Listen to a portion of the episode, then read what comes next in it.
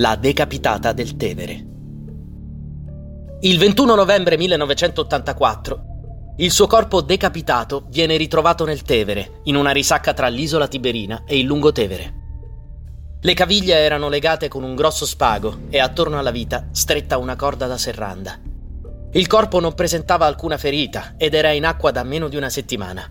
Di Anna Maria non si avevano più notizie dal 6 novembre 1984. La mattina del 6 novembre esce di casa, ma a mezzogiorno non rientra più a casa.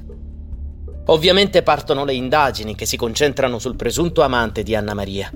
Gli inquirenti lo ritengono responsabile dell'omicidio, ma per i giudici gli elementi a carico sono insufficienti e l'uomo viene scarcerato. Di una cosa si ebbe la certezza però. L'assassino era sicuramente una persona che Anna Maria conosceva bene.